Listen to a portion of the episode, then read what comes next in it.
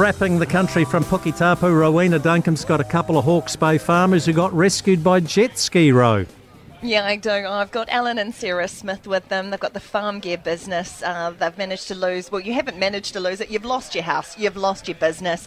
You were rescued by jet ski. But before we go to you, I just want to send a massive shout out to Farmside. The team have got us broadcasting from the middle of a rural Hawke's Bay. Uh, it has gone off without a hitch, so that is fantastic. I know they've been an absolute lifeline for farmers. Another lifeline, Sarah, was when you saw a jet ski coming to rescue you off the roof. What was it like?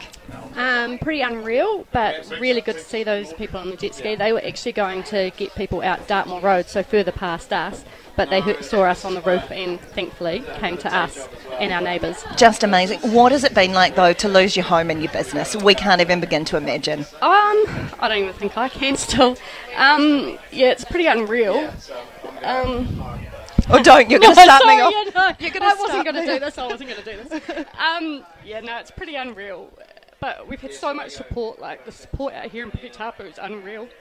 Um, just messages of support, things dropped into us, and you know people wanting to continue to support the business. So no, we're lucky. Yeah, We're lucky. yeah, you are. And like even driving out here, gosh, you're setting me off too.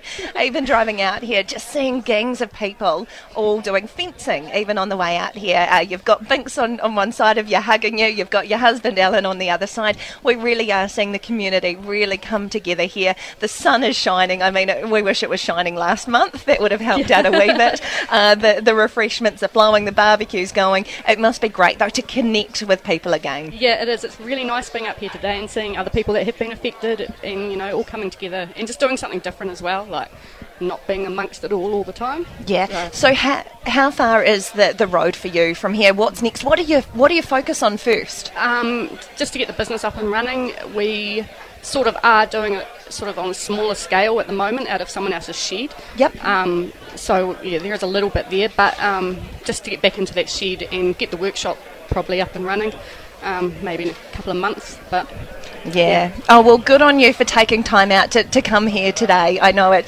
uh, You've got so much ahead of you. Sometimes even just coming off farm can be a bit uh, challenging. But hey, look, great to meet you both, and I look forward to having a, a lemonade with you after the show. thank you. thank you. Here we go. So that is Sarah and Alan Smith, uh, farm gear business. Really challenging time for them.